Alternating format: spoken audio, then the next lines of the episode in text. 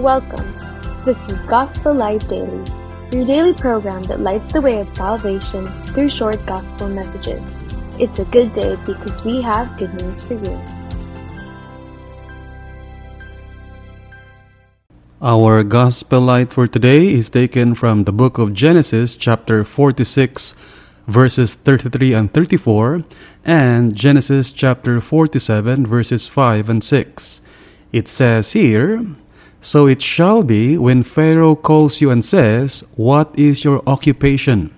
That you shall say, Your servant's occupation has been with livestock from our youth, even until now, both we and also our fathers that you may dwell in the land of Goshen, for every shepherd is an abomination to the Egyptians.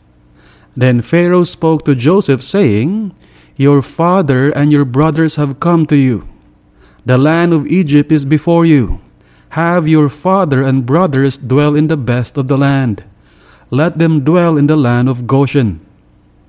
Even though Joseph's family were totally unacceptable to Pharaoh because of who they were, they were shepherds hated by the Egyptians. Pharaoh still accepted them and brought them to enjoy his abundant favor because of Joseph. In the same way, even though we are unacceptable to God, despicable sinners that we are, God accepts sinners through the Lord Jesus Christ.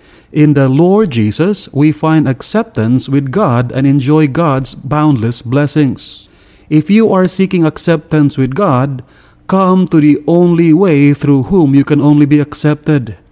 Come to Christ. Count on His acceptability before God. Make Him yours. God does not accept sinners because they do good works, because they do religious activities, because they sacrificed and all that. No, He accepts sinners through Christ's merit and work on the cross. Come to Him now in faith trusting in Him and His death on the cross for sinners like you.